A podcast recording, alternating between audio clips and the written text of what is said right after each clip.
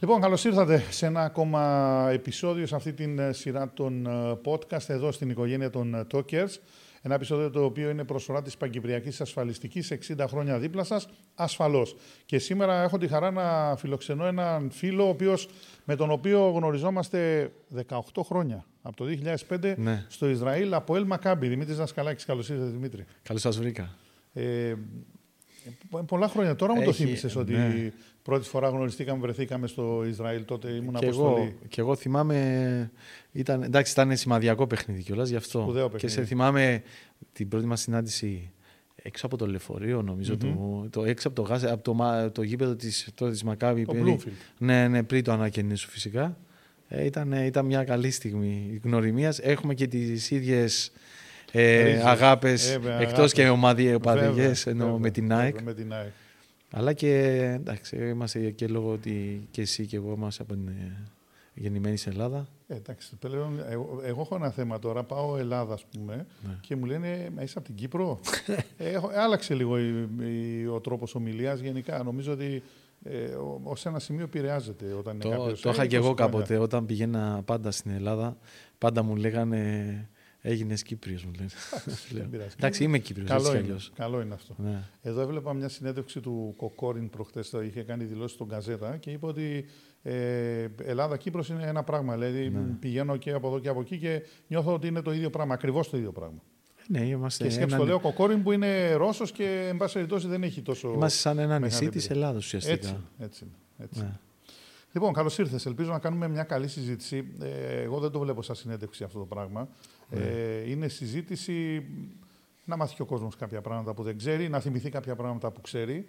Γιατί η αλήθεια είναι ότι η ποδοσφαιρική σου πορεία έχει συνδυαστεί με το ΑΠΟΕΛ. Δηλαδή, όταν ακούνε Δασκαλάκης, σημαίνει ΑΠΟΕΛ. Ναι. Ξεκάθαρα αυτό. Και νομίζω σίγουρα. Ότι δεν θα αισθάνεσαι κάπως διαφορετικά. Όχι, ναι. Από τη στιγμή που 8 χρόνια καριέρας, τίτλους, κύπελα, πορείες στην Ευρώπη, σίγουρα νομίζω ότι έχει. Το όνομά μου πλέον είναι εφάμιλο του ΑΠΟΕΛ. Γίνεσαι όταν παίζεις πολλά χρόνια σε μια ομάδα αποελίσταση, εν πάση περιπτώσει, με οποιαδήποτε ομάδα ταυτίζεσαι σε τέτοιο βαθμό, ώστε γίνεσαι φίλαθλος ή οπαδός της ή δύσκολο? Νομίζω ότι όταν έχεις δεθεί με μια ομάδα αρκετά χρόνια, εντάξει, έχει κάποιους που σίγουρα και πιο λίγα χρόνια ακόμα θεωρούν τον εαυτό τους ότι υποστηρίζουν συγκεκριμένη ομάδα. Αλλά νομίζω όταν είναι πολλά τα χρόνια και ειδικά όταν είναι τα καλά χρόνια τα ποδοσφαιρικά, νομίζω από εκεί και πέρα μπαίνει μέσα σου αυτό το πράγμα. Ναι, σου βγαίνει. Δηλαδή δεν μπορείς να φανταστείς τον εαυτό σου πλέον να υποστηρίζει. Σίγουρα μπορεί να τα βλέπεις με διαφορετικό μάτι, αλλά στο τέλος της ημέρας νομίζω ότι τα βλέπεις όλα σαν ένας φίλαθλος της ομάδας που έπαιξε τόσα χρόνια. Της οποιασδήποτε ομάδας. Ξεκίνησε στην Αθήνα. Γεννήθηκε στην Αθήνα. Ναι. Κέντρο ουσιαστικά ή προς το κέντρο, περιοχή του Ζωγράφου, ναι. Ηλίσια, άρα με ιστορικές ομάδες εκεί, ναι. Σε χρόνια που ήταν αρκετά πιο δύσκολο όσον αφορά το ερασιτεχνικό ποδόσφαιρο ή τις τοπικές κατηγορίες. Εντάξει, ήταν ωραία τα χρόνια αυτά. Ωραία χρόνια. Ναι. Από μικρός ουσιαστικά στον Αστέρα Ζωγράφου, τοπικό, Αλφα Αθηνών, εσύ ξέρεις πολύ καλά. Πολύ καλά. Μετά στον Ηλισιακό. Ήταν μια μεταγραφή, ήταν διπλανά σωματεία γιατί η Ηλίσια Ζωγράφου είναι κοντά. Είχαν κόντρα? Όχι ιδιαίτερη, ναι, δεν μπορώ να πω ιδιαίτερη. Ναι. Δεν είχαν, αλλά ήταν μια ομάδα Ηλισιακό σίγουρα καλύτερη από τον Αστέρα Ζωγράφου. Αν και ο Αστέρα Ζωγράφου έχει πολύ μεγάλη ιστορία, αν το κάτσεις να το ψάξεις. Λοιπόν, και από εκεί και πέρα ήμουνα 2 χρόνια εκεί. Μετά την τελευταία μου χρονιά ουσιαστικά, που έκανε μια καλή χρονιά στον Ηλισιακό. Η γνωριμία του Νίκου του Ανδρονίκου με τον πατέρα μου, λόγω που ήταν μέσα στα δρόμενα τα αθλητικά στον ΟΠΑΠ, με έφερε στην Κύπρο. Είχα κάνει και μια καλή χρονιά τότε εκεί στην Ελλάδα. Ο Νίκος πάντα τα έψαχνε αυτά, ακόμα και τώρα ψάχνεται σε αυτές τις αγορές. Εντάξει, και η ιστορία μετά ήταν Εθνικός Άσσας. Είναι η πρώτη σου ομάδα. Ναι, ήτανε δεύτερη κατηγορία ή τότε τρίτη? Όχι, ήταν Α. Ήταν Α κατηγορία. Ο Εθνικός Άσσας μάλιστα ήταν Α Και μάλιστα υπάρχουν ιστορίες. Πέσαμε την τελευταία αγωνιστική. Ήταν η μοναδική χρονιά που ο Εθνικός Άσσας είχε μαζέψει πόσους, δεν θυμάμαι, πάνω από 25-30 πόντους. Και πέσαμε την τελευταία αγωνιστική. Και δεν θα ξεχάσω ότι στο Γάσιπι ήταν η πρώτη χρονιά φυσικά και το Γάσιπι. Που έβαλα τελευταίο παιχνίδι με τον Ολυμπιακό. Παίζαμε στο Γάσιπι. Καθαρό γκολ, κεφαλιά ψαράκι, δεν θα το ξεχάσω. Ποιος το κόψε, ποιος το ακύρωσε? Ήταν η offside, δεν ήταν ποτέ offside. Ποιος ήταν, θυμάσαι ποιος ήταν επόπτης? Όχι. Αλλά η αλήθεια είναι ότι εκείνο το μάτς ήταν η σωτηρία της Πάφου τότε. Γιατί είχε γίνει πρώτη, ήταν η χρονιά πριν γίνει η Ένωση και έπρεπε να σωθεί η Πάφος. Και η αλήθεια είναι ότι την πληρώσαμε εμείς. Είχαμε κάνει μια καταπληκτική χρονιά με το Εθνικό τότε. Ειδικά στο Γκίκο παίζαμε τότε. Δεν χάναμε παιχνίδι, δύσκολα πολύ. Αν μου λες 25 βαθμούς και... Ναι, και χάσαμε ουσιαστικά. Φέραμε 2-2 με τον Ολυμπιακό. Άμα κερδίζαμε, σωνόμασταν. Ναι. Με το χ πέφτατε δηλαδή. Ναι, ναι. Και δεν θα το ξεχάσω. Φυσικά, κατά τη διάρκεια εκείνης της χρονιάς έγινε και η μεταγραφή μου στο ΑΠΟΕΛ. Ναι. Στα μέσα της χρονιάς. Στα μέσα είχε φύγει. Ναι, ναι, πριν τα Χριστούγεννα. Στην Άσια να συνεχίζει και να πέφτει τελευταία αγωνιστική. Ναι, είχα συνεχίσει. Πριν το Δεκέμβριο έγιναν οι πρώτες προτάσεις. Okay. Πρώτη ομάδα ήταν η ΑΕΛ με τον Πανικό Νορφαδίνη τότε που με πλησίασε. Μετά ήρθε το ΑΠΟΕΛ. Κατά τη διάρκεια πριν είχα υπογράψει ένα προσύμφωνο με το ΑΠΟΕΛ. Έγινε και μια πρόταση από τον πρόεδρο της Άσιας, τότε ήταν ο Νίκος Μαυρής.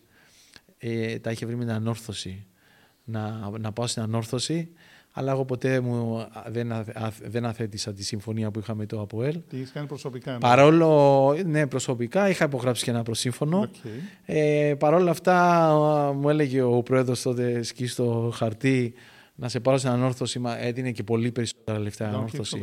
Ναι. Τελικά όμως κατέληξα στο ΑΠΟΕΛ και... Με το τέλος της χρονιάς όμως. Ναι, όταν τελείωσε η χρονιά. Ναι, μάλιστα όταν είχε παίξει εκείνο το μάτς, τον τελικό Ομόνιας ΑΠΟΕΛ, το 4-2 που είχε κερδίσει, ήταν το 2000, το καλοκαίρι. Ήταν η χρονιά που πήγα, αλλά που έχασε 4-2 το ΑΠΟΕΛ.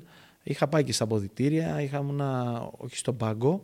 Ήμουνα εκεί δίπλα στην ομάδα για να πάρω σιγά-σιγά. Ναι, γιατί για μένα ήταν και λίγο από τη μια στιγμή στην άλλη. Την προηγούμενη χρονιά ήμουνα Αθήνα, αλφα τοπικό, τέταρτη, ξαφνικά βρέθουμε στο ΑΠΟΕΛ, μεγάλο γήπεδο, 20.000 κόσμο. Ήταν όσο να είναι λίγο έτσι... Αλήθεια. Ήθελες το χρόνο σου για προσαρμογή. Ναι.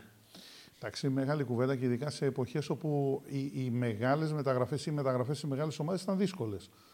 Ήταν πιο λίγοι ξένοι. Τότε είχε 4 ξένους.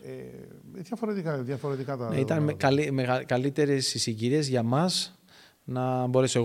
Εγώ επειδή είχα πάρει ήδη την κυπριακή υπηκότητα λόγω της μητέρας μου, ήμουν τυχερός γιατί δεν έπαιρνα σαν ξένος. Γιατί αλλιώς θα ήταν πολύ δύσκολο να γίνει μεταγραφή. Ναι.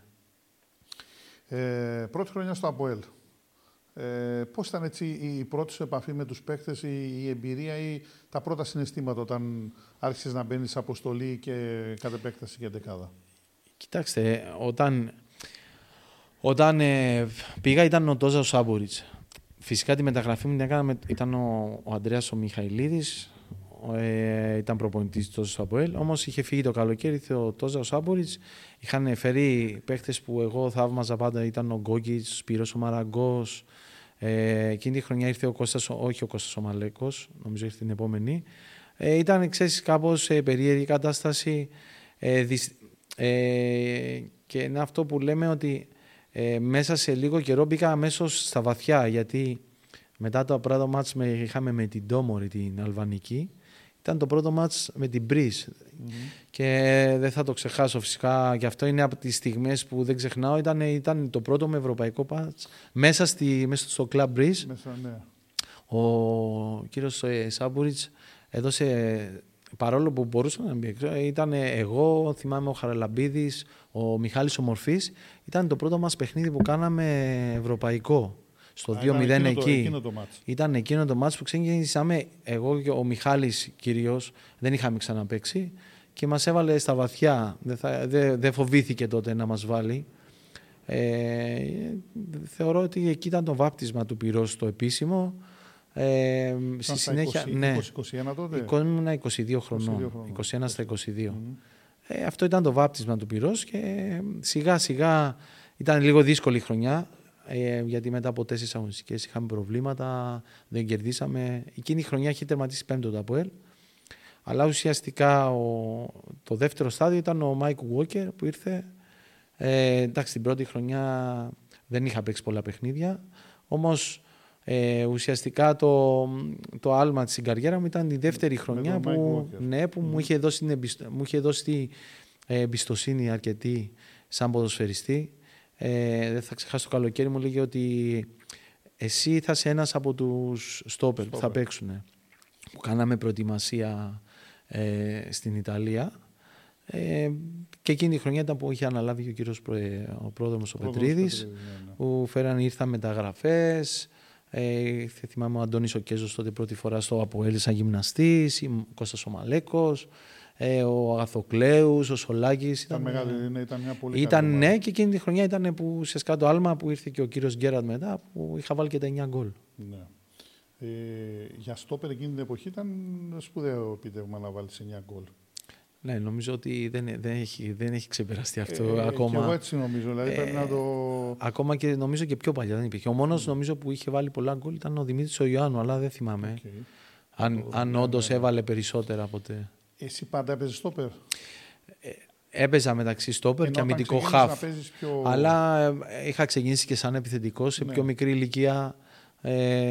Αλλά κυρίως η θέση μου στην Ελλάδα όταν ήμουνα έπαιζα κυρίως αμυντικό χαφ. Λόγω φυσικών προσόντων κυρίως. Αλλά εντάξει, μετά γύρισα στόπερ και νομίζω ότι ήταν καλύτερα, μια θέση... Ήταν καλύτερα. Ναι. Δύσκολη θέση.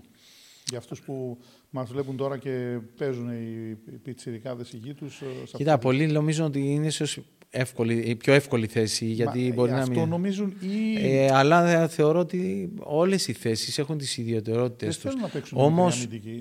Ένας πιτσιρικάς. Οι περισσότεροι πιτσιρικάδες θέλουν να βάζουν γκολ. Θέλουν να είναι μπροστά ή τερματοφύλακες. Γιατί είναι τα γάντια, δεν έχει έτσι πράγμα. Ναι. Δηλαδή, όταν το έβλεπα και εδώ, ρε παιδιά, είναι τα γάντια. Ή επιθετική. Ναι, αμυντικός. Αμυντικός. Δύσκολα θα πεις ότι εγώ θέλω να παίξω αμυντικός. Ακόμα σου είπα και εγώ έπαιζα και δεξιά. Θυμάμαι μικρός να είχα παίξει δεξιμπακ. Δεν είναι μια θέση περίεργη για κάποιους. Έχει και ευθύνες. Μετά τον τερματοφύλακα, ο επόμενος είναι ο αμυντικός. Γιατί ένα λάθος γίνεται, μετά είσαι. Και μπορεί να παίζει και αυτό ρόλο. Δεν είναι θέση που έχει πολλές ευθύνες. Όταν είσαι σε μικρή ηλικία, θες να παίξεις κάτι, θες να βάλεις γκολ, θες να κάνεις τρίπλες. Συμφωνώ σε αυτό. Άρα, 21 χρονών, δεύτερη χρονιά στο ΑΠΟΕΛ, βάζεις 9 γκολ. Δεν χτυπάγαν καμπάνες για μεταγραφή τότε. Δηλαδή, σε εποχή που λέει, σου λέει 23 χρονών, νεαρός, πρώτη κατηγορία, σε μεγάλη ομάδα, 9 γκολ. 24. Το ίδιο, 23 στα 24. Δεν χτυπάγαν καμπάνες για μεταγραφή από Κύπρο ή από Κύπρο δύσκολα ή από το εξωτερικό. Ναι, υπήρχαν. Μετά το επόμενο καλοκαίρι ήρθε μια... Ήταν το 3-4... Πότε ήταν η ΑΕΚ που είχε τα προβλήματα. 3-4. Με τον Ντέμι που ανέλαβε ο Ντέμις. Το 4. Περίμενε τώρα. Νομίζω ότι ήταν το 4. Άρα την επόμενη χρονιά, όχι την χρονιά που έβαλα τα 9... Την επόμενη χρονιά το καλοκαίρι, ναι, είχα ένα προσύμφωνο στα χέρια μου να υπογράψω, όπως τότε καλή ώρα από την Άσια στα Βόλια, να πάω στην ΑΕΚ. Τότε ήταν από Έλλο για... Ναι, και πολύ καλό συμβόλαιο. Όμως για προσωπικούς λόγους, οικογενειακούς, μπορούσα δηλαδή να πάω, ήταν το μεγάλο άλμα, όμως ξέρετε... Οι συγκυρίες, φοβήθηκα λίγο να φύγω και από το ΑΠΟΕΛ γιατί είχα τη σιγουριά ότι ήμουν εθνική, ήμουν βασιλιάς. Ναι. Ξέρεις, όταν είσαι κάπου σίγουρα, λες τώρα πού να σηκώνομαι να φεύγω. Αν και ήταν η ομάδα της καρδιάς μου ουσιαστικά. Και της καρδιάς σου και μεγάλο. Και είχα παίξει κιόλας και το μάτς εκείνο με την ΑΕΚ που ήταν από μικρός πήγαινα. Ναι, που παίξαμε στην Νέα Φιλαδέλφια ήταν. Όχι, χάσαμε στο τέλος εκείνο το μάτς. Ναι, αλλά εδώ ήταν ισοπαλία νομίζω. Όχι, χάσαμε στο τελευταίο λεπτό με τον Ντέμι που έβαλε εκείνο τον γκολ ο Νικολαίδης. στο τέλος. Αυτό ήταν η ισοπαλία, ήταν το 95. Ήταν το παλιό. Αυτό ήταν όταν κάναμε την τρελή πορεία στην Ευρώπη και κάναμε τα 10 παιχνίδια, που ήταν ουσιαστικά η αρχή για κάτι μεγάλο, που ήρθε μετά από κάποια χρόνια ουσιαστικά. Αν σου λέγανε να γυρίσεις το χρόνο πίσω, θα πήγαινες στην ΑΕΚ? Πρόσεξε, να ζυγίσεις το τι έζησες στο ΑΠΟΕΛ και γενικά τι έκανες ως παίκτης στην Κύπρο. Νομίζω ότι ίσως μπορούσα να πάρω ένα ρίσκο τότε. Ναι. Γιατί εντάξει, η μεγάλη σημασία. Ξέρετε, τότε εκείνη τη χρονιά, τις χρονιές είχε πάει ο Μιχάλης στον Ηρακλή. Ήταν ο Γιαννάκης τότε μαζί με τον Εγκομίτη, είχαν πάει πακέτο στον ΟΠΑΟΚ. Ήταν καλή περίοδος. Γιατί η ΑΕΚ τότε πήγε ο Σίμας ο Κρασάς, θυμάμαι, πήγε εκείνη τη χρονιά το 4. Ναι. Θα μπορούσαν, ναι. Και πήγε αργότερα ο Σιμητράς. Στον Παναθηναϊκό. Είχε μια καλή φουρνιά, μια μεγάλη φουρνιά Κύπριος. Μετά ο Χαραλαμπίδης, μετά ο Νεκτάριος. Τότε η ελληνική αγορά, το θυμάμαι, έδειχνε εμπιστοσύνη στους Κύπριους, διότι είχαν έρθει καλοί ποδοσφαιριστές και σου λέει: «Α, κάτι υπάρχει καλό στην Κύπρο, ας πιάσουμε». Ναι, γιατί ειδικά ο Γιώτης, θυμάμαι. Ένας μεγαλύτερος ποδοσφαιριστές που έχουμε ποτέ. Απλά είχε πολλά θέματα με τα πόδια του, ήταν απίστευτο. Νομίζω ότι εκείνοι οι ποδοσφαιριστές ήταν ουσιαστικά για μας τους υπόλοιπους. Γιατί πήγαν και μετά μεταγενέστερα, πήγε ο Στάθης, πήγε ο Ηλίας, ο Χαραλάμπους. Η ΑΕΚ ήταν η μόνη μεταγραφική καμπάνα που χτύπησε από το εξωτερικό, ενώ εκτός Κύπρου. Εντάξει, όχι. Είχε και με τον Παναθηναϊκό τη χρονιά που είχε πάει η μεταγραφή ο Χαραλαμπίδης. Είχε και μετά που έφυγα από τα ΑΠΟΕΛ. Επίσημα όχι. Ναι. Ανεπίσημα όμως είχα μιλήσει με κάποιους ανθρώπους, αλλά τελικά δεν προχώρησε ούτε τότε. Και μετά στο τέλος ουσιαστικά είχα πάλι μια πρόταση να πάω όταν έφυγα από το ΑΠΟΕΛ. Ήταν η Καβάλα τότε που ήταν Α' Εθνική. Όμως τελικά δεν έφυγα ποτέ. Έφυγα μόνος όταν τελείωνα την καριέρα με τον Εργοτέλη. Στον Εθνικό Αστέρα έφυγα, ναι, γιατί ήταν μεταβατικό στάδιο, γιατί έπρεπε να τελειώσει και το πανεπιστήμιο μου. Ναι. Ήμουν στη Γυμναστική Ακαδημία και με κάποιο τρόπο έπρεπε να πάρω το πτυχίο και πήγα 6 μήνες, τελείωσα και είχα πάει και μετά στον Εργοτέλη. Okay. Άλλη νοοτροπία στον Εργοτέλη, γιατί... Ήταν τη χρονιά που ήταν ο Σίνισσα προπονητής. Football League 2, κάναμε την άνοδο. Ήταν η χρονιά μετά που πέθανε ο μπαμπάς ο Παπουτσάκης. Θυμάσαι που είχε πολλά τα λεφτά. Θυμάμαι. Είχε κάνει πολύ καλές πορείες. Είχε πέσει και ξανανεβήκαμε εμείς. Φάνηκε εκ των πραγμάτων και το τελέσμα του ότι ο Παπουτσάκης ήταν ο άνθρωπος που κρατούσε. Ναι, μετά που πέθανε ουσιαστικά τελείωσε. Και εντάξει, ήταν... Ένα στάδιο ήταν στα τελειώματα, γιατί είχα και ένα τραυματισμό με το χιαστό και ουσιαστικά τελείωσε πρόωρα. Στον Εργοτέλη ήταν ο Μπουχαλάκης τότε? Ήταν η χρονιά που ήταν ο Μπουχαλάκης, ο Τζανακάκης, που ήταν πάλι, πήγαν πακέτο τότε στον Ολυμπιακό αυτοί. Ήταν ο Λεωνάρντο Κούτρης, ο αριστερός ο Μπακ που είτε πήγε μετά στον Ολυμπιακό και αυτός. Ήταν ο Χαλκιαδάκης ακόμα. Ήταν μικρή αυτή, είχε μια πολύ καλή φουνιά. Ο Αθανασίου, τερματοφύλακας, θα θυμάσαι που είχε βγει. Όταν ήσουν στον Εργοτέλη, είχα μιλήσει, νομίζω τηλεφωνικά, όχι εδώ στην Κύπρο, νομίζω τηλεφωνικά είχα μιλήσει. Μου λες, πες τους στην Κύπρο να ξυπνήσουν, να δουν έναν παίκτη ο οποίος παίζει με κλειστά μάτια. Στην Κύπρο, και μιλούσες για τον Μπουχαλάκη.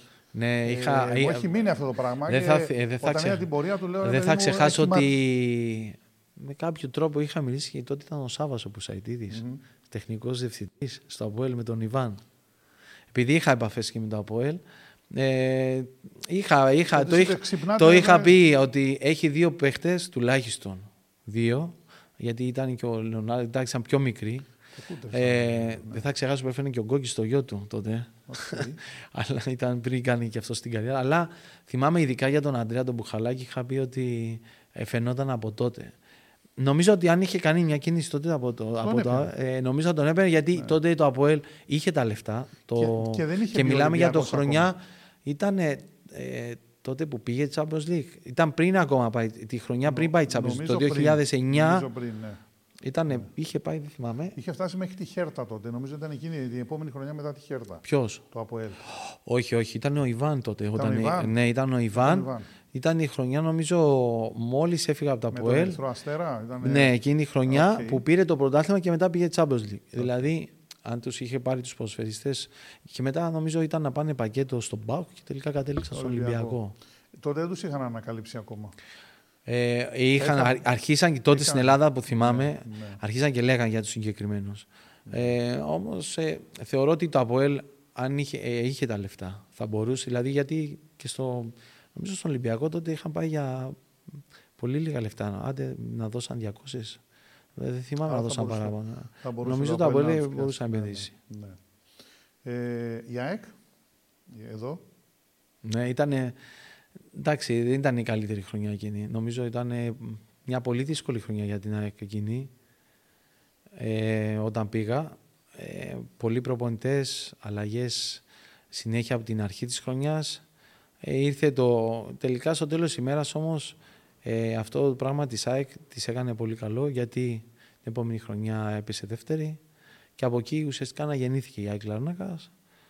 Κάναν και τις σωστές κινήσεις, τότε φέραν και τον Κρόιφ την επόμενη χρονιά που ανεβήκανε και νομίζω ότι οι άνθρωποι που ανελάβανε μετά την ΑΕΚ ήταν η σωτηρία της. Βέβαια, αναγεννήθηκε, όπως το είπες, η ακριβής λέξη είναι ότι αναγεννήθηκε η ΑΕΚ. Ναι. Το ποδόσφαιρο σου άφησε έτσι δυνατές παραστάσεις, είναι στιγμές οι οποίες δεν τις ξεχνάς ποτέ. Ναι, σίγουρα. Νομίζω όλοι οι ποδοσφαιριστές, ακόμα και σε πιο μικρές κατηγορίες, πάντα τους αφήνει κάτι. Έχουν όλοι τη δική της ιστορία. Εντάξει, όταν είσαι σε μεγάλο υψηλό επίπεδο, εννοείται ότι όταν έχεις φτάσει και στο σκαλί της Εθνικής, γιατί ήμουνα χρόνια στην Εθνική, έχει τόσες πολλές ιστορίες που δεν σταματάς. Να μας πεις, δηλαδή. Εντάξει, οι ιστορίες ξεκινάνε από το... Εντάξει, αλήθεια είναι, ξεκίνησε... Εμένα η πρώτη μου συμμετοχή στην Εθνική ήταν με την Εθνική Ιρλανδίας. Νάιαλ Κουίν, θυμάσαι, ψηλός. Γιάν Κόλερ, κάτι... Μιλάμε κάτι πράγμα, τα σκέφτομαι σε ώρες και λες... θυμάμαι το τρένο που το παλιό γήπεδο της Εθνικής Ιρλανδίας περνούσε ο σιδηροδρομικός σταθμός μέσα από το γήπεδο. Νομίζω να ανακαινήσαν αυτό, 40.000 κόσμο είχε εκείνο. Ήταν η πρώτη μου συμμετοχή.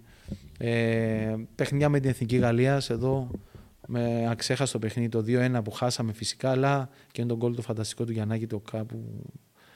Με παίχτες υψηλού επίπεδου, Ζιντάν, Πυρές, Σισέ. Πυρές φανέλες. Είχα μια του Βιλτόρτ. Ναι.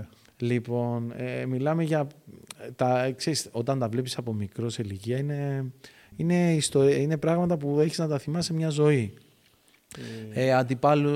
Αντιπάλους ακόμα και στα ευρωπαϊκά παιχνίδια. Που λες, εγώ έπαιξα με αυτόν απέναντι. Ναι. Δηλαδή, εντάξει, κοίτα, δεν είναι απλά έπαιξε μια φορά. Ήταν ότι έπαιξαν πολλά χρόνια, υπήρχαν πολλές συμμετοχές, πολλά παιχνίδια. Αξέχαστο παιχνίδι αυτό στην Αυστρία. Ήταν μετά τη γέννηση του πρώτου μου γιού. Τότε είχα αργήσει κιόλας. Δεν πήγα την επόμενη μέρα και ήταν τον γκολ ουσιαστικά που περάσαμε. Και τότε περνούσαμε και σε ομίλους του Europa League. Άμα υπήρχαν τότε, εκείνη τη χρονιά. Ναι, με βάση ως ομάδες μήνα. Το μάτς που ήσουν και εσύ με τη Μακάμπη, με την Εθνική, σίγουρα ήταν ένα άλλο κομμάτι με προπονητές όπως τον Άγγελο Αναστασιάδη που μένω αξέχασες κάποιες στιγμές. Ειδικά με τον Άγγελο. Εδώ το μάθαμε εμείς που είμαστε απ' έξω από το χώρο. Ναι, ειδικά παιχνίδια που κερδίζαμε, οι ομιλίες του ήταν αξέχαστες. Σου μιλούσε για τα θεία και... Ξέρεις, πολλές φορές εμείς από τους φεστές, όταν ήμασταν στα αποδυτήρια, στις ομιλίες, έπαιρνε ο ύπνος, βαριόσουνα. Τόσο. Ναι, όμως με το συγκεκριμένο είχε ένα πράγμα που σε έκανε να νιώθεις τόσο πολύ σημαντικός και να πιστεύεις ότι μπορείς να κερδίσεις τον οποιοδήποτε. Και εγώ δηλαδή, εντάξει, προσπαθώντας έστω και στην προπονητική αυτή σύντομη που έχω την καριέρα, να το περνάω αυτό το πράγμα, έκανες να νιώθεις και φάνηκαν και στα αποτελέσματα. Ότι σε έκανε να νιώθεις ότι μπορείς να κερδίσεις τον οποιοδήποτε τώρα. Μιλάμε, ήταν κάτι το απίστευτο. Ναι, ναι. Μας μιλούσε, θυμάμαι μια φορά μια προπόνηση στη Σαλαμίνας, στο γήπεδο της Σαλαμίνας, στο Αμόχωστος. Να καθόμαστε μια ώρα να τον ακούμε. Και τώρα ξέρεις, μια ώρα ομιλία ένας προπονητής. Λες τώρα, άντε να τελειώσει. Γιατί είχα ιστορίες με τον κύριο Κατσαβάκη στην ΑΕΚ. Ναι. Βίντεο 4 φορές την εβδομάδα. 4 φορές. Και ήμασταν, μιλάμε, έτοιμοι να κοιμηθείς. Αλλά ο Άγγελος ήταν. Όχι. Ήταν τα θεία, ξέρεις, όλα. Αλλά δεν ξέρω, σε έκανε να νιώθεις και σου μιλούσε και δεν βαριόσουνα. Καλός προπονητής. Θεωρώ ότι ήταν ο καλύτερος προπονητής σε θέμα ψυχολογίας που είχα ποτέ. Όμως και τακτική πάρα πολύ καλή. Εντάξει, όλοι είχαν τα μειονεκτήματά μας. Είναι αυτό που λέμε όμως, είχε τρομερή εμπιστοσύνη στους παίχτες του, που παιχνίδι εθνικής με τη Σλοβακία που χάσαμε 7-1, με καλή στην εθνική, χτυπάει νομίζω ένας παίχτης, έπαιζε τότε ο Λουκά μαζί με τον Λάμπρου. Φάγαμε 7. Στα αποδυτήρια, χαμός. Εμάς μετά ερχόμαστε, πήγαμε στο ξενοδοχείο και παίζουμε τώρα 2 παιχνίδια με Έιρε και με τη Γερμανία και λες τώρα τι γίνεται. 22, ναι. Έρχεται βίντεο ανάλυση στο ξενοδοχείο, χώνει σε όλους τους ποδοσφαιριστές, ειδικά στα στόπερ, και λες, ξέρεις, όλοι μας όταν πάμε στην εθνική λες τώρα μπορεί να παίξεις, ευκαιρία να παίξεις αυτά τα παιχνίδια. Και όμως, παρόλο που κατσάδιασε, θυμάται, θα ξεχάσω τον Λάμπρο τι του είχε πει και του Λούκα, και όμως μετά από αυτό το παιχνίδι στήριξε τους ποδοσφαιριστές, έβαλε την ίδια ομάδα. Βάλαμε 5 γκολ στο Έιρε, που τότε με το Έιρε δεν είναι και μια μικρή ομάδα. Όχι, μιλάμε για. Και παίζουμε καπάκι με Γερμανία, ισοπαλία. Και λες τώρα εντάξει, ό,τι και να πεις. Ναι. Ο Θεός. Ναι. Είχε πάντως αυτό το πράγμα, ο οποίος. Αγγελός, το έχω ακούσει και από άλλους, ότι όντως ήταν ένας προπονητής ο οποίος. Ναι. Είναι ένας προπονητής. Ήταν, εντάξει, τώρα δουλεύει, εννοώ ότι ο οποίος έχει. Το έχει, ρε παιδί μου. Ναι. Το έχει το κάτι. Αυτό είναι ένα από τα πολλά. Και στο ΑΠΟΕΛ σίγουρα είχαμε πολλά πράγματα. Και με τον συγχωρημένο τον Γκέραρτ, ο Ιβάν, από την πρώτη του χρονιά. Πες μου κάτι που θυμάσαι από τον Ιβάν, έτσι χαρακτηριστικό. Ο Ιβάν, στα αποδυτήρια ένα χαρακτηριστικό ήταν, πάντα το λέω και θα το λέω για μια ζωή, παίζαμε τη Σπάρτα Πράγας, Λευκοσία, κερδίζουμε 2-0. Είμαστε στα τελειώματα. Στο 80 γίνεται ένα λάθος. Τρώμε τον γκολ, στο 80, στο 90, θυμάμαι κάπου εκεί, και με μια Σπάρτα Πράγας που έπαιζε, θυμάσαι ο Μπέρκερ που έπαιζε στη Λίβερπουλ, Πομπόρσκι. Ναι. Είχε καλή ομάδα. Και κερδίζαμε 2-0. 2-2 ήταν προκριματικά τα δεύτερος γύρος του Champions League. Κερδίζαμε, ξέραμε ότι θα παίζαμε με τη Φερεντσβάρος. Μια ομάδα που σίγουρα ήταν χειρότερη από τη Σπάρτα. Ήμασταν τυχεροί στην κλήρωση. Κερδίζουμε 2-0, 2-2. Τελειώνει το παιχνίδι. Πάμε στην Πράγα. Φοβερό παιχνίδι πάλι εκεί. Παρόλο που χάναμε, κερδίζανε 1-0, ισοφαρίσαμε. Μας βάζουν το δεύτερο, 2-1. Και μετά στο τελευταίο μισάριο είχαμε μια απίστευτη αγωνιστική ανάταση. Παίζαμε στο μισό γήπεδο. Και δεν το λέω επειδή έπαιζα εκείνο μάτς. Η αλήθεια ήταν ότι παίζαμε στο μισό γήπεδο της Σπάρτα Πράγας. Αποκλειόμαστε. Ο Ιβάν έκανε ένα μήνα να μας μιλήσει. Τόσο πολύ.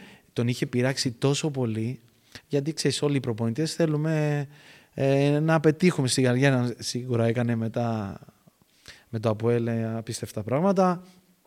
Ήταν η πρώτη του χρονιά. Και θυμάμαι ότι είχαμε ένα μήνα να ξεκινήσει το πρωτάθλημα. Okay. Τελειώσαμε αρχές Αυγούστου. Ξέραμε όλοι ότι θα παίζαμε Φερεντσβάρος, κερδίζαμε Σπάρτα Πράγας, θα μπορούσαμε να πηγαίναμε Champions League. Σε ομίλους. Και τον πείραξε τόσο πολύ που, εντάξει, πάντα ήταν. Είχε έναν τρόπο, το φοβόσουνα τον Ιβάν. Ναι. Είναι τσάρος. Το φωνάζαμε, ήταν ο τσάρος. Πολλοί κάναμε και βρήκε Χίτλερ, κάπως έτσι. Όμως, εντάξει, είχε πολύ καλή προσέγγιση με τους ποδοσφαιριστές, απλά ήταν πολύ αυστηρός. Καλό είναι αυτό. Θεωρώ, ναι, για ειδικά άμα είσαι νέος ποδοσφαιριστής. Τώρα έχει αλλάξει την προσέγγιση του. Πάλι είναι έτσι, γιατί τον έζησα στον Παναθηναϊκό. Είχα πάει να παρακολουθήσω προπονήσεις του. Ναι. Νομίζω τώρα έχει πάει σε άλλο επίπεδο. Ναι. Αλλά εκείνη η χρονιά, ναι, ένα μήνα δεν μιλούσε κανένα, πηγαίναμε προπόνηση, τίποτα. Άκρα του τα φυσιοποιεί. Ναι, μέχρι να ξεκινήσει το πρωτάθλημα, γιατί ήταν βασανιστικό. Από τους προπονητές που συνεργάστηκες, ποιος θεωρείς ότι ήταν ο καλύτερος, ήταν ο Ιβάν ή ήταν κάποιος άλλος, ή ο Άγγελος, ή νομίζω προπονητικά ότι γενικά. Προπονητικά για αρχή θα έλεγα τον Γκέραρτ. Μετά θα πήγαινα στον Ουζουνίδη, γιατί ο Μαρίνος ήταν, πίστεψε πολύ, εντάξει, και σε μένα, αλλά γενικά θεωρούσα και προπονήσεις όσα έζησα. ήταν πάρα πολύ καλός. Σου είπα, ήταν και αυτός στις αρχές, αλλά αν θυμάσαι καλά, είχε παίξει φανταστικό ποδόσφαιρο το ΑΠΟΕΛ επί Ουζουνίδη την πρώτη του φορά το 2007. Ναι. Πήραμε πρωτάθλημα, ήταν ένα απίστευτο ΑΠΟΕΛ τότε. Εκείνη τη χρονιά εγώ είχα παίξει λίγα παιχνίδια γιατί είχα προβλήματα με τα πόδια μου. Mm-hmm. Την επόμενη χρονιά ήταν που παίξαμε και με τους Τούρκους, με την Τρανσπορ στην Ροπεζούντα. Σίγουρα ο Ιβάν ήταν και αυτός πάρα πολύ καλή τεχνική, ενώ θέμα όχι τεχνική, ενώ τακτικής προσέγγισης. Άρα είναι η τριάδα των προπονητών, ναι, έτσι όπως μου τους έχεις αναρχίσει. Ναι, ναι. Δύσκολη προπονητική.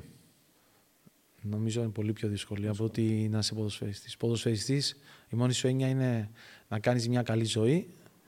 Σίγουρα έχει τις στερήσεις. Πολλές στερήσεις, ειδικά άμα είσαι σε ψηλό επίπεδο. Όμως ανταμείβεσαι φυσικά ανάλογα. Όμως η προπονητική είναι όχι 2 και 3, πάρα πολλές φορές πιο δύσκολο, γιατί έχεις να κάνεις γενικά με ένα ολόκληρο οργανισμό.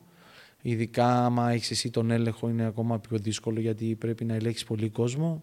Αυτό που λέμε management, έχεις να κάνεις με πολλά πράγματα, 20-30 ποδοσφαιριστές. Ο καθένας έχει το δικό του κομμάτι που πρέπει να ασχοληθεί, η διοίκηση, τύπος, είναι πάρα πολλά. Ειδικά όταν είσαι, μιλάμε τώρα για το υψηλό επίπεδο, σε πιο χαμηλό επίπεδο, εντάξει, δεν είναι τόσες πολλές ευθύνες, αλλά πάλι έχει πολλά. Ίσως είναι λίγο πιο αυστηρά τα πράγματα, μάλλον όχι πιο αυστηρά. Είσαι πιο ευάλωτος ως προπονητής, διότι είσαι μόνος σου, δεν έχεις όλο αυτό το team το οποίο έχεις σε μια ομάδα που παίζει υψηλό επίπεδο. Και αυτό δεν ξέρω, δεν θα ήθελα να ήμουν προπονητής. Έχει πολλές ευθύνες. Πολλές ευθύνες, πολλοί από πάνω σου με το παραμικρό. Δυστυχώς εδώ στην Κύπρο δεν έχουμε υπομονή καθόλου. Λίγοι οι παράγοντες που σου δίνουν εμπιστοσύνη και υπομονή στο έργο που θες να κάνεις, να δείξεις. Γιατί τουλάχιστον θέλεις κάποιους μήνες για να μπορεί να φανεί κάτι.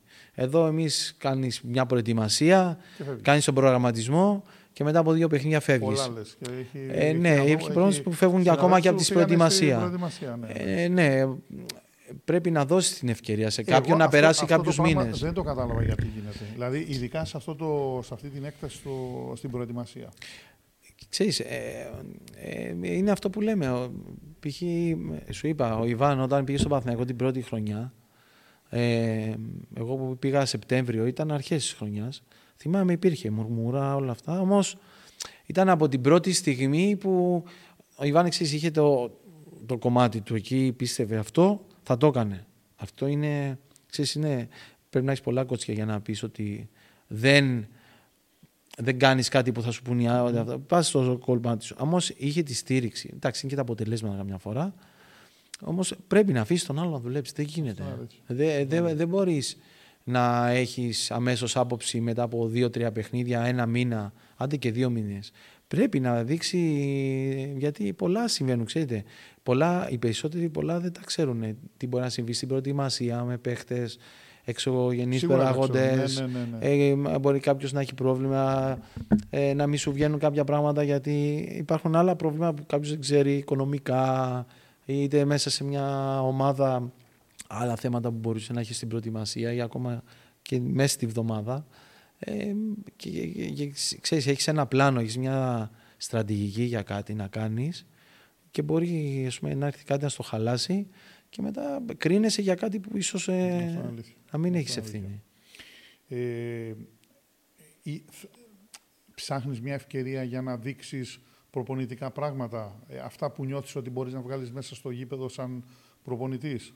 Και αν ναι, πόσο δύσκολο είναι με αυτό το περιβάλλον που περιγράφεις να πάρεις, γιατί είσαι νέος, δεν είσαι... Εντάξει, κοίταξε να δεις. Νομίζω ότι σίγουρα όλοι μας, και εγώ ειδικά, ψάχνω μια υγιή φάση να δουλέψεις, να πάρεις μαζί σου κάποιους ανθρώπους που πιστεύεις θα είναι μαζί σου να σε βοηθήσουν, γιατί είναι πολύ σημαντικό αυτό το πράγμα. Να έχεις κάποιους ανθρώπους δίπλα σου. Σίγουρα όλες οι ομάδες πλέον έχουν τους δικούς τους ανθρώπους που δουλεύουν. Ξέρεις, πλέον όχι μόνο εδώ, γενικά σε όλο τον κόσμο. Όλες οι ομάδες έχουν τους δικούς τους ανθρώπους που τους έχουν σε πόστα. Ενίοτε για άλλους λόγους που θα καταλάβεις. Ενίοτε όμως για λόγους πραγματικούς βοήθειας στον νέο προπονητή που θα έρθει εκεί. Και είναι αυτό που λέμε. Πολύ σημαντικό ο άλλος να σου δώσει την ευκαιρία να δουλέψεις και να πιστέψεις πάνω σου. Ναι. Με το πλάνο αυτό που θα του δείξεις. Στα μαθήματα που κάνουμε κι εμείς, που γίνονται αρκετά καλά τα μαθήματα, θεωρώ είναι αρκετά σε καλό επίπεδο. Σχολή προπονητών, ναι. Και μάλιστα έχουν κάνει πολλοί αιτήσεις για να έρθουν και εδώ, και από Ελλάδα που ξέρω, από άλλες χώρες, για να έρθουν να κάνουν εδώ τα μαθήματα. Ναι, που γίνεται καλή δουλειά. Νομίζω ότι και σε αυτά που είναι πολύ βασικό να πας να δείξεις το πλάνο σου, τη φιλοσοφία σου, την τακτική σου, στρατηγική που θες να κάνεις. Όμως πρέπει να αφήσεις τον άλλον δουλέψει. Δηλαδή, εννοείται ότι... Πες. Εσύ τι θα ήθελες τώρα, να βρεις μια ομάδα σε μια μικρότερη κατηγορία? Έστω και, ξέρεις, και σε μικρότερη κατηγορία, κανείς δεν λέει ότι πρέπει να δουλέψεις από πάνω. Ναι. Συγκυρίες είναι όλα. Αν είσαι κάπου, πώς θα σου έρθει η φάση να σου δώσουν ευκαιρία να δουλέψεις. Το θέμα είναι ότι και να σου δώσουν ευκαιρία να δουλέψεις, αυτό είναι που λέμε ότι άντε σε κρίνουν μετά από 2 μάτς. Έρχεσαι και μπαίνεις υπηρεσιακός, ας πούμε. Okay, θέλεις να τον βάζεις, επειδή θα κερδίσω 2 παιχνίδια. Έχει κάποιους που ήταν και λίγο τυχεροί και καταφέραν και δουλέψαν με αυτό το κομμάτι. Όμως πρέπει να έρθει ο άλλος να σου πει: ξέρεις τι, σου δίνω την ομάδα, κάνε αυτό που θέλεις. Σίγουρα πάντα έχουν άποψη και οι παράγοντες και σίγουρα πρέπει να τους ακούς, γιατί είναι αυτοί που βάζουν τα λεφτά. Δεν μπορεί οποιοδήποτε, έλα πάρε μια ομάδα, τελείωσε. Άρα, ό,τι πέτυχε σαν ποδοσφαιριστής, γιατί είσαι ένας πολύ καλός ποδοσφαιριστής, ναι, και είχε σπουδαία πράγματα στην καριέρα σου. Νιώθεις ότι μπορεί να τα πετύχει σαν προπονητής? Κοιτάξτε, όλοι μας έχει πολλούς που θέλουν. Είναι θετικό αυτό που λέω, αλλά δεν ξέρω, έχει πολλούς που θέλουν να το κάνουν. Εγώ είμαι σίγουρα ένας από αυτούς. Όμως ακόμα και για μένα ισχύει αυτό το πράγμα. Ξέρεις, όλοι μπορεί ίσως στο τέλος της ημέρας να μην μπορούμε. Προφανώς, κάποιοι θα σίγουρα. Αυτό φαίνεται και μέσα από τα αποτελέσματα. Μπορεί να σου δοθεί ευκαιρία, όλα αυτά. Θα φανεί στην πορεία του χρόνου ότι μπορεί να μην κάνεις αυτό το κομμάτι, μπορεί να είσαι για άλλο κομμάτι. Σίγουρα όμως ο χώρος του ποδοσφαίρου είναι ένας χώρος που αγαπάμε όλοι μας εμείς που έχουμε παίξει τόσα πολλά χρόνια. Εννοείται ότι περιμένεις την ευκαιρία να σου δοθεί σε μια καλή ομάδα. Τώρα δεν μπορεί, αυτό είναι σχετικό το καλή, ποιος είναι καλός και ποιος κακός. Μπορεί να έχει μια ομάδα σε μια μικρή κατηγορία και να δουλεύει πολύ καλύτερα και πιο και οικονομικά και οργανωτικά. Είναι ένα κομμάτι και θεωρώ πως έχει κάποιες ομάδες, όχι πολλές. Νομίζω όμως το οργανωτικό κομμάτι είναι ένα πράγμα που στερούμαστε πάρα πολύ στην Κύπρο.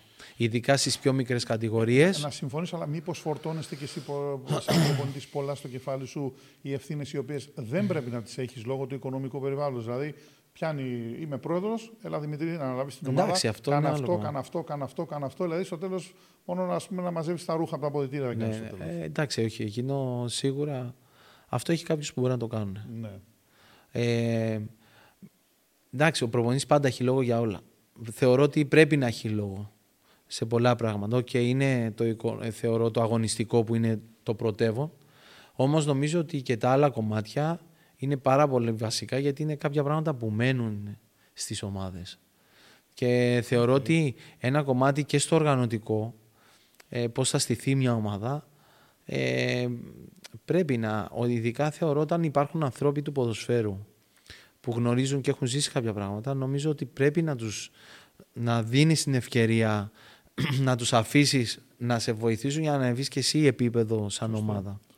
Και έχει πολλούς όμως που λένε ότι μπορούν όλα αυτά, αλλά στο τέλος δεν υπάρχει. Σωστό, συμφωνώ. Πρέπει για να έχει μια βάση μια ομάδα, πρέπει να δουλέψει λιγάκι από πίσω και μετά. Σίγουρα όμως τα αποτελέσματα είναι εκ των υστέρων, ότι για εμάς τους προπονητές Κρινόμαστε βάσει αποτελεσμάτων. Βεβαίως, αυτό είναι το μοναδικό κριτήριο. Πραγματικά είναι το μοναδικό κριτήριο και κανένας δεν θα σου πει: Α, έκανες καλή δουλειά. Τότε παίξαμε καλό πόσο, αλλά δεν πήραμε αποτελέσματα. Ναι, σίγουρα πλέον το ποδόσφαιρο είναι αποτελέσματα, όμως σου είπα, δεν είναι μόνο τα αποτελέσματα. Τα αποτελέσματα μπορεί να έρθουν πιο μετά. Το θέμα είναι να υπάρχει υπομονή σε μια ομάδα. ΑΠΟΕΛ ενέτη 2023. Αγωνιστικά και οικονομικά. Δύο εκ διαμέτρου αντίθετα πράγματα. Υπήρχε πρόσφατα μια συνέντευξη, κάλεσμα στον κόσμο να βοηθήσει οικονομικά. Την ίδια ώρα που αγωνιστικά, χωρίς προπονητή, ενώ στο γήπεδο, το ΑΠΟΕΛ είναι πρώτο. Είναι στην πρώτη θέση.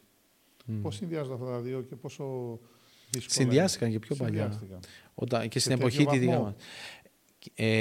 Εντάξει, νομίζω πάλι υπήρχαν, αλλά νομίζω όχι σε αυτό στο σημείο σε το οικονομικό. Τώρα, ναι. Πάντα, είχαμε κι εμείς την περίοδο ακόμα που πέραμε και πρωταθλήματα, είχαμε κι εμείς πάλι τα ίδια προβλήματα. Όμως ήμασταν ανεπηρέαστοι, όπως θεωρώ είναι και τώρα οι ποδοσφαιριστές. Εκεί είναι να βρεις το balance και τη χημεία μεταξύ ο προπονητής με τη διοίκηση, με τους ποδοσφαιριστές. Πρέπει, ξέρεις, οι ποδοσφαιριστές να είναι και λίγο ευχαριστημένοι. Αν καταφέρνεις και τους έχεις ευχαριστημένους και βγαίνει και στο γήπεδο τα αποτελέσματα, νομίζω κάπου ξεχνιούνται αυτά και βγαίνει η χρονιά. Όμως επειδή αυτή τη στιγμή έχει δημιουργηθεί ένα με τεράστιο οικονομικό κενό πρόβλημα στο ΑΠΟΕΛ, όλοι που είμαστε κοντά στο ΑΠΟΕΛ εννοείται ότι πρέπει να βοηθήσουμε, γιατί ξέρετε, κακά τα ψέματα, ό,τι και να λέμε, ότι για ποιο λόγο έφτασε σε αυτό το σημείο. Εντάξει, εγώ από την περίοδο μου αποσφαίσεις, είναι ένα πράγμα που με βοήθησε. Το ΑΠΟΕΛ είναι ουσιαστικά ένα. Άρα είναι και ένα πράγμα που σε στεναχωρεί. Ναι, τώρα. Σίγουρα. Εννοείται ότι θέλουμε όλοι να βοηθήσουμε την κατάσταση να βγει από αυτό το οικονομικό πρόβλημα που υπάρχει. Γιατί σίγουρα είναι ένα τεράστιο πρόβλημα. Νομίζω ότι δεν ξέρω πόσο εύκολα μπορεί να ξεπεραστεί. Αγωνιστικά, πώς το βλέπεις το ΑΠΟΕΛ? Αγωνιστικά νομίζω και ότι. Χωρίς με το Σαπίν, δηλαδή. Είναι απίστευτο αυτό που γίνεται. Δηλαδή. Καταλαβαίνω και μας το λένε κιόλας από το ΑΠΟΕΛ. Ο προπονητής είναι αυτός που προπονεί την ομάδα, την ετοιμάζει, βγάζει την ενδεκάδα, δίνει οδηγίες στον πάγκο, στον βοηθό του. Αλλά είναι εύκολο μια ομάδα δηλαδή, να παρουσιάσει τέτοιες επιδόσεις με τον προπονητή στην κερκίδα? Δεν ξέρω πόσο εύκολο είναι αυτό το πράγμα. Η αλήθεια είναι ότι επειδή ίσως ότι ο συνεργάτης του. Επειδή ήμουν σαν βοηθός. Ενώ και έκατσα και στον πάγκο και ο προπονητής ήταν στην κερκίδα. Συγκεκριμένα με τον Κώστα του Καγιάφ, όταν ήμουν στον Ερμή, ήμουν βοηθός του τότε. Θεωρώ ότι άμα έχεις το ίδιο mentality με τον προπονητή, γι' αυτό λέμε καμιά φορά ότι πρέπει να έχεις το team σου. Γιατί άμα ο βοηθός σου, ο γυμναστής ή ακόμα και ο δεύτερος βοηθός είναι δικοί σου ανθρώποι, είναι σαν να είσαι εσύ. Ενώ, επειδή το έζησες αυτό το πράγμα, θεωρώ ότι μεταδίδεις το ίδιο πράγμα που θα μετέδει ο ποδοσφαιριστής, ίσως με μια μικρή διαφορά σαν προσωπικότητα του καθενός ανθρώπου. Που ίσως αυτό ήταν που βοήθησε ακόμα περισσότερο το ΑΠΟΕΛ, ότι ο βοηθός, ο κ. Ντομίνκες, μπορεί ίσως να έχει μια πιο λίγη ψυχραιμία στο γήπεδο, από ότι δεν είναι τόσο έντονος όσο ήταν ο κ. Μπίνο. Αυτό νομίζω είναι εκεί που νομίζω βοήθησε πάρα πολύ το ΑΠΟΕΛ, γιατί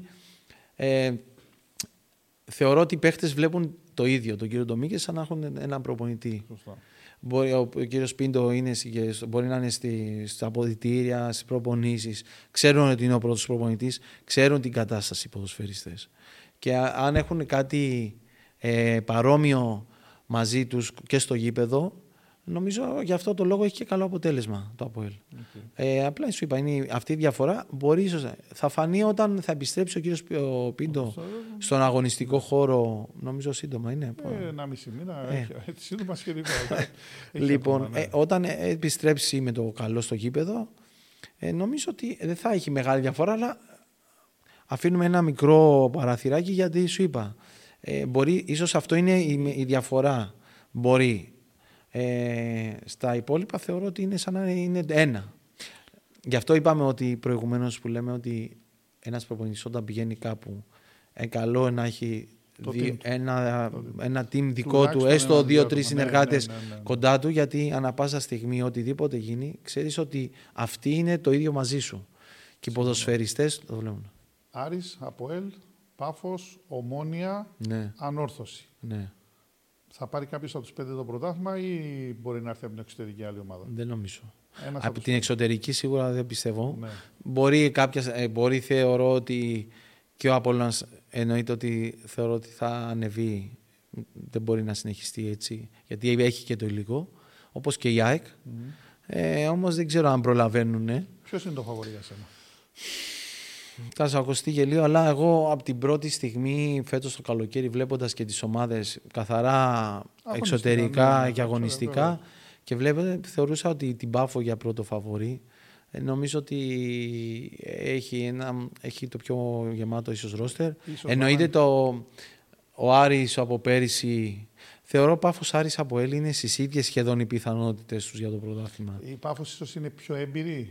Πλέον είναι πιο έμπειρη. Γιατί ο Άρης έμπειρος είναι πλέον. Δηλαδή ναι, πρωτάθλημα, Ευρώπη, ομίλους. Κοιτάξτε, νομίζω ότι είμαστε τόσα χρόνια, βλέπουμε ποδόσφαιρο. Είναι από τις λίγες ομάδες που συνδυάζουν, και μιλάμε σε ένα Europa League που είναι πολύ δύσκολο. Και με καλές ομάδες που έχει ανταγωνιστεί. Και όμως είναι πρώτο. Έχει φτάσει να τελειώνει οι δύο φάσεις του Europa League, πρώτος δεύτερος, και είναι πρώτος στην Κύπρο. Αυτό λέει πολλά. Δηλαδή, όταν σταματήσει το πρωτάθλημα, που θα είναι και οι παίχτες λίγο από φρέσκι. Ναι. Νομίζω ότι η Πάφος, Άρης, ΑΠΟΕΛ, νομίζω είναι οι ομάδες κυρίως. Σίγουρα η Ανόρθωση και η Ομόνια έχουν δείξει πολύ καλύτερο πρόσωπο από την περσινή χρονιά. Και ειδικά η Ανόρθωση. Άρα είναι αυτό που λέμε ότι πήγε σε ένα πλάνο, πήραν Ισπανό προπονητή, έχουν αφήσει φάνεια το καλοκαίρι, βοηθήθηκε, έχει το δικό του γκρουπ. Είναι ο Γιάννος εκεί που ξέρει την κατάσταση και πολύ βασικό μαζί με τα άλλα παιδιά, και φαίνεται και στο γήπεδο. Έχει μια πολύ καλή εικόνα η Ανόρθωση. Πολύ αναπάντεχα.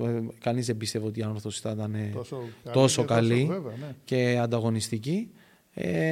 Όμως νομίζω αυτές οι τρεις ομάδες έχουν τον πρώτο λόγο, και μετά θα ακολουθεί η Ανόρθωση, η Ομόνια, και δεν ξέρω αν κάνει κανένα σερί ίσως η ΑΕΚ, ο Απόλλωνας, και μπορεί να ξαναμπούν και αυτοί μέσα στο πρωτάθλημα.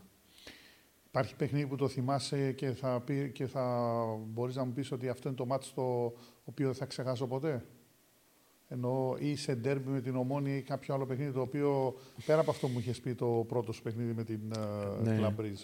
Ναι, ήταν. Εδώ στην Κύπρο, δηλαδή ένα μάτς το οποίο. Στην Κύπρο ήταν, νομίζω ότι.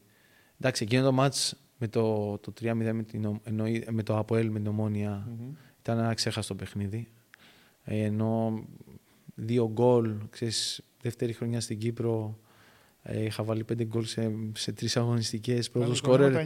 Πρώτο σκόρερ στο πρωτάθλημα, πρώτες 5-6 αγωνιστικές αμυντικό. Νομίζω σίγουρα ότι εκείνο ήταν. Το βλέπω και έξω. Δηλαδή, ακόμα και στον κόσμο που μιλάμε, ξέρεις, συναναστρεφόμαστε με κόσμο. Νομίζω ότι εκείνο ήταν ένα παιχνίδι που έχει μείνει πάντα. Στην ιστορία, εννοείται. Οι αποελίστες τι σου λένε όταν σε βρίσκουν στον δρόμο ή όταν σε μια παρέα ή όταν σε δουν να πίνεις καφέ και να πούν Δασκαλάκη, γεια σου. Τι είναι οι αντιδράσεις τους? Εντάξει, νομίζω όπως όλοι όσοι βλέπουν κάποιους ποδοσφαιριστές που έχουν παίξει πολλά χρόνια, που σε αναγνωρίζουν, και εντάξει, δόξα τω Θεώ. Υπάρχει ακόμα αυτή η αναγνώριση. Μετά από 15 χρόνια που έφυγα από την ομάδα, γιατί έχει το 2008. 8, ναι. Έχει 15 χρόνια. Νομίζω είναι πάρα πολλά. Και νομίζω υπάρχει ακόμα αυτό η αγάπη του κόσμου και το βλέπω. Αλλά νομίζω δεν έχεις αντιπάθειες. Δηλαδή δεν θα πει. Όχι. Θα έρθει ένας οπαδός Ομόνιας, παραδείγματος χάρη. Όχι, ίσα-ίσα το αντίθετο. Εντάξει, νομίζω ότι όλοι μας, όταν θα τελειώσουν το ποδόσφαιρο, ακόμα και αυτοί που μας βρίζανε, θα μας μιλήσουν. Σέβονται. Νομίζω ναι. Μόνο. Μου έχουν πει, ας πούμε, έχω φίλο που είναι γνωστό, που είναι στην Ομόνια, τη δεύτερη Ομόνια και ειδικά που είναι μέσα στη Θύρα 9. Άρρωστος Ομονιάτης, ας πούμε, και ξέρεις, έχουμε πολύ καλή σχέση. Παλιά αυτός συγκεκριμένα μπορεί να με βρίζε πάρα πολύ. Έχει πολύ κόσμο, έχει και άλλους. Δεν σου είπα ότι όταν. Ναι, έχει. Ναι. Αλλά τώρα, ξέρεις, μιλάς με τον άλλο, ναι. Και λες, έχουμε συναναστρέφεσαι με κόσμο που ήταν αντίπαλος τόσα χρόνια. Νομίζω είναι οι ελάχιστες οι περιπτώσεις ποδοσφαιριστών που είναι νομίζω αυτοί που προκαλούσαν κυρίως. Σε αυτές τις περιπτώσεις, ακόμα και τώρα, δηλαδή, άμα τον δουν στον δρόμο. σίγουρα θα τα ακούσει. Να τα ακούσουμε, ναι. Όμως ειδικά με την Ομόνια, ξέρεις, αυτό που λες ότι είμαι τυχερός, ας πούμε, για κάποια πράγματα και ευγνωμονώ το Θεό ότι έζησα κάποια πράγματα, είναι ότι και τότε που είχα βάλει και τα 2 γκολ, ας πούμε, έρχονται ακόμα και οι ομονιάτες, μου λέει, και ξέρεις, δείχνουν τον σεβασμό. Δηλαδή, παρόλο που μας έβαζες εκείνα, παρόλο που ήσουν στο ΑΠΟΕΛ, ας πούμε, έχουμε μια. Είχε στο προφίλ του καλού παιδιού στο γήπεδο. Αν και ήσουν αμυντικός, τότε αμυντική είναι συνήθως πιο δυναμική μες το γήπεδο. Είναι προκλητική. Εγώ ήμουν απλά δυνατός. Ήσουν δυνατός. Αλλά δεν προκαλούσα. Δεν ποτέ στα χρόνια που είμαι Κύπρο να. Είχε μια-δυο φάσεις, θυμάμαι. Ναι, με το φίλο μου τον Λιάσο, τον Λουκά. Ήταν την πρώτη μου χρονιά που ήμουν στο ΑΠΟΕΛ. Όχι, αλληλό. Τώρα δεν ξέρω. Τσακωθήκαμε, φτιστήκαμε, να σου το πω. Είχαμε, ξέρεις, αυτά συμβαίνουν στο γήπεδο. Σίγουρα. Ο Λιάσος, δηλαδή, άμα το ακούει τώρα, σίγουρα θα γελάει. Γιατί ήταν εκείνο το μάτσο μου ημιτελικό. Χάσαμε και πήγε η Σαλαμίνα Απόλλωνας. Okay. Εγώ μπήκα μέσα τελευταία 10 λεπτά σαν επιθετικός τότε. 0-0 ήρθε το μάτσο, γιατί είχε έρθει 1-1 και αποκλεισιάμε. Και δεν θα το ξεχάσω. Ας πούμε, είναι από τα πράγματα που λες ότι δεν τα ξεχνάς.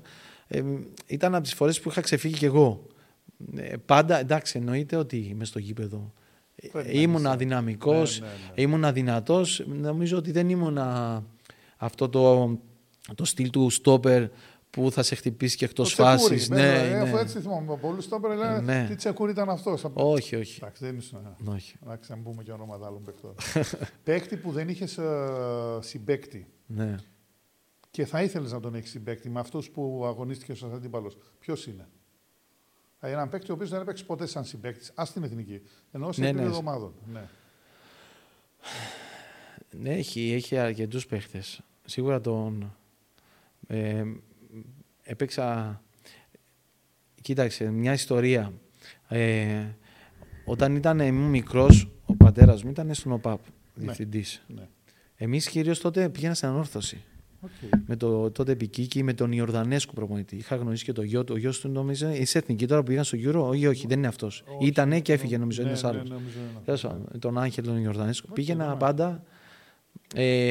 Θυμάμαι τον Ομπίκου, τον Κετσπάγια. Μιλάμε για τότε τις χρονιές που ήρθαν όρθιες, ήταν σπουδαίες. Τον Ομπίκου δεν έπαιξα σαν παίχτης. Και όταν την πρώτη μου χρονιά που ήρθα στο ΑΠΟΕΛ, ο Τόζα είχε φέρει τον Ομπίκου, θυμάμαι με τις αλυσίδες χρυσές, στο μαγαζί τον συγχωρημένο τον κύριο Αντωνάκη, τα άφηνε, είχε εμπιστοσύνη και του άφηνε τα χρυσαφικά του κάθε φορά πριν βγούμε στην προπόνηση. Και ήταν, όταν τον είδα πρώτη φορά, εντάξει, είναι ένα κάτι απίστευτο πράγμα. Λες ότι, παίζω με τον Μάικ Ομπίκου. Ο Τιμούρ σίγουρα ήταν και. Τον Τόζα τον θυμάμαι και. Σίγουρα τον Τιμούρ. Θα τον ήθελα να τον είχα συμπαίχτη. Παρόλο που ήταν και σαν χαρακτήρας έτσι οξύθυμος, όλα αυτά το γνωριζόμαστε και προσωπικά, το ξέρω. Θα ήθελα πολύ να παίξω μαζί του γιατί ήταν ένας παίχτης απίστευτος. Επειδή έπαιξε και στην ομάδα που αγαπούσα, την ΑΕΚ, θυμάμαι όταν πήγε μεταγραφή στην ΑΕΚ, τότε που πήγε και ο Ολυμπιακός, ο Γκόγκης, ήμουνα στην Ελλάδα και τους έλεγα να τους θυμάσαι αυτούς τους δύο. Δεν τους ήξεραν, γιατί ήταν στο ΑΠΟΕΛ. Λοιπόν, και πήγανε και κάνανε τρομερά πράγματα. Σίγουρα αυτούς, τον Τιμόρ, εννοείται. Είχε έναν παίχτη που πάντα με δυσκόλευε ο Λούκας ο Σόσιν. Θα ήθελα τον είχα σαν επιθετικό στην ομάδα μου. Ήταν γκολ. Μίστερ γκολ. Για κάποιο λόγο πάντα δυσκολευόμουν απέναντι του. Ναι, ήταν. Εντάξει, είχα αρκετά καλούς συμπαίχτες. Μπαζούκα Σόσιν. Επειδή από το Ρούκα Σόσιν, το γράφαμε της Ερμήνης Μπαζούκα. Βάζαμε το Ούκα με τον Μπαζούκα. Όχι, ήταν. Ναι. Ο Μηλέγκος Πολιάρης, αν και δεν τον έφτασα. Δεν έφτασα στα τελειώματα στον Απόλλωνα. Άρα ο τόπ σε αυτή τη λίστα, ο Μπίκ, όχι ο Μπίκο, τον έπαιξα, ο Κεσπάγια. Ήτανε, σου είπαν αυτό που λες, που τους ήξερα από παλιά. Και τους... εντάξει, τον Κεσπάγια όμως παίξαμε και αντίπαλοι. Ξέχασα και ένα παιχνίδι που μας έβαλε και τα 2 γκολ τότε. Δεν έπαιζα εγώ φυσικά, αλλά εννοώ ότι ήμουνα αυτό και θυμάμαι, φάγαμε μεγάλη πίκρα. Ναι, εννοείται, ο Τιμούρ ήταν απίστευτος παίχτης. Πριν το τέλος κάθε συζήτηση που κάνω με τους καλεσμένους, έχουμε ένα Q&A, δηλαδή σου λέω μια ερώτηση με 2 σκέλη και μου απαντάς γρήγορα. Ναι. Λοιπόν, τι θα προτιμούσες, να ζούσες χωρίς αυτοκίνητο ή χωρίς κινητό? Χωρίς αυτοκίνητο ή χωρίς κινητό. Ναι. Άντε να το κάνω πιο εύκολο. Μια μέρα χωρίς αυτοκίνητο ή μια μέρα χωρίς κινητό. Μια μέρα χωρίς κινητό. Χωρίς κινητό. Εννοείται. Τρέλα το ναι, σίγουρα. Όχι. Νομίζω ότι νοσταλγούμε εμείς, ειδικά που τη ζήσαμε τις ημέρες που ήμασταν πιο μεγάλοι, τις ημέρες που ήμασταν χωρίς κινητό. Αλίμονο. Δεν θα ξεχάσω. Δηλαδή... Στην Αθήνα είχα πιάσει το πρώτο μου κινητό όταν. Πριν έρθω στην Κύπρο, το 1990. Το Motorola, εκείνο το μεγάλο το αυτό, ή τις μπανάνες τις άλλες. Το πρώτο μου ήταν ένα Panasonic, δεν θα το ξεχάσω. Okay. Αλλά νοσταλγούμε όλες τις στιγμές που απλά πηγαίναμε στο σπίτι, να πάρουμε τηλέφωνο από το σταθερό, το τηλέφωνο με το.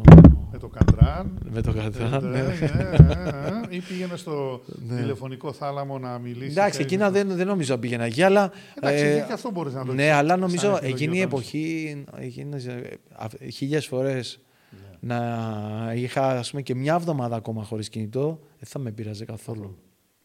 Ταξίδι με αεροπλάνο ή ταξίδι με πλοίο. Μ' αρέσουν και τα δύο. Ταξίδι με αεροπλάνο. Okay. Πάντα ήμουν, μ' αρέσει τα ταξίδια. Περίμενα πώς και πώς τις στιγμές για να φύγω ή με το ΑΠΟΕΛ, γενικά ταξίδια. Αν και με το πλοίο είναι άλλη χάρη. Συμφωνώ. Επειδή έζησα. Αθήνα, πηγαίναμε πλοίο, συνέχεια δηλαδή, επειδή ήμουν από τα Χανιά, Κρήτη. Πάντα καλοκαίρι, πηγαίναμε το πλοίο, ποτέ αεροπλάνο. Η αλήθεια είναι όταν ερχόμουν Κύπρο. Okay. Μικρός, επειδή ήταν η γιαγιά και ο παππούς, δεν έμπαινα συνήθως ποτέ σε αεροπλάνο. Δεν ήξερα τι σημαίνει αεροπλάνο. Είναι και τα πλοία της Κρήτης γενικά γραμμή ήταν τα καλύτερα πλοία ανέκαθεν στην Ελλάδα. Ναι. Ειδικά εκείνα τα χρόνια που Κνωσός, Φεστός, το Ελευθέριος Βενιζέλος, μεγάλα πλοία και εντάξει. Ελληνική ή κυπριακή κουζίνα. Το ίδιο είναι. Το ίδιο, μα δεν είναι το ίδιο. Ελληνική. Δηλαδή γύρω στη Σεφταλιά. Γύρω. Σεφταλιά φουσκώνει. Είδες, πας αμέσως γύρω. Γύρος είναι, εντάξει. Για το πιτόγυρο το λέμε. Κριστιανό ή Μέση. Μέση. Δεν θα βρω έναν. Δεν θα βρεις ένα δικό σου. Σ' ακούω, αλλά δεν θα βρεις. Δύσκολα θα βρεις. Νομίζω είναι λόγω τουπέ, λόγω χαρακτήρα, όχι τίποτα άλλο. Κριστιανό εννοείς. Νομίζω ότι και στο γήπεδο ακόμα, βάζει γκολ. Νομίζω ότι ο Μέση, δεν ξέρω, νομίζω βγάζει κάτι άλλο μέσα στο γήπεδο. Ξέρεις, το συνδυάζει με τη δημιουργικότητα ενός ποδοσφαιριστή.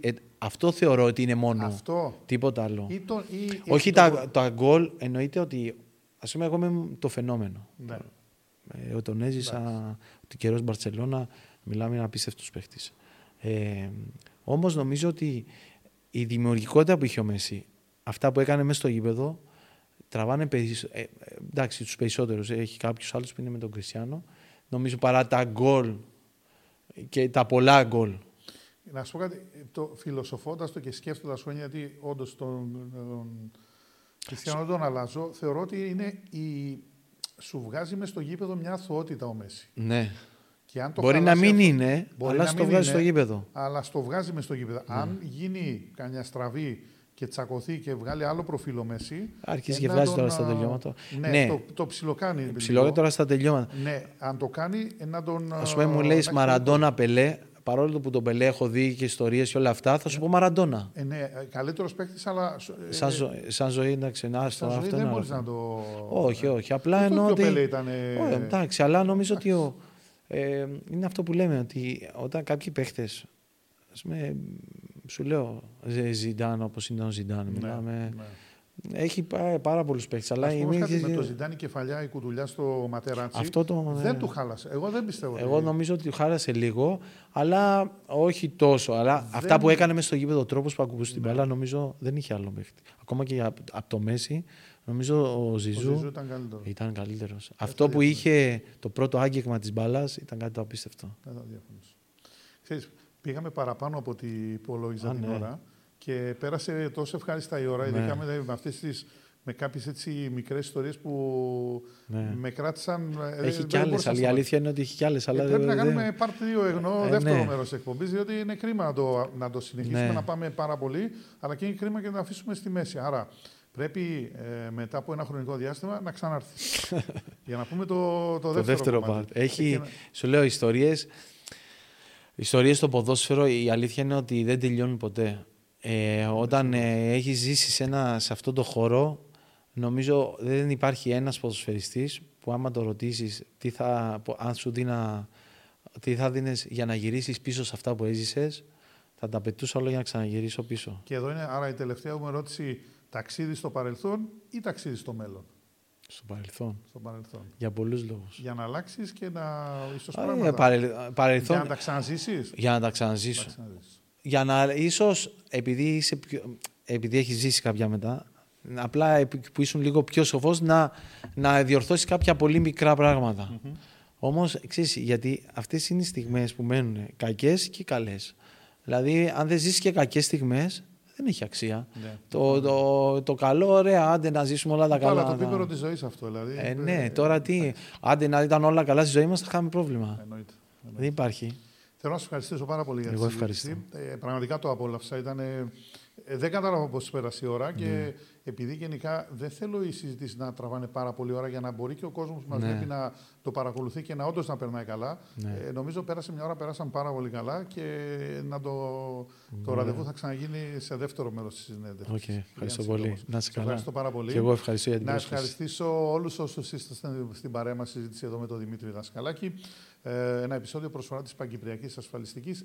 60 χρόνια δίπλα σας, ασφαλώς. Μέχρι το επόμενο επεισόδιο, να είστε καλά.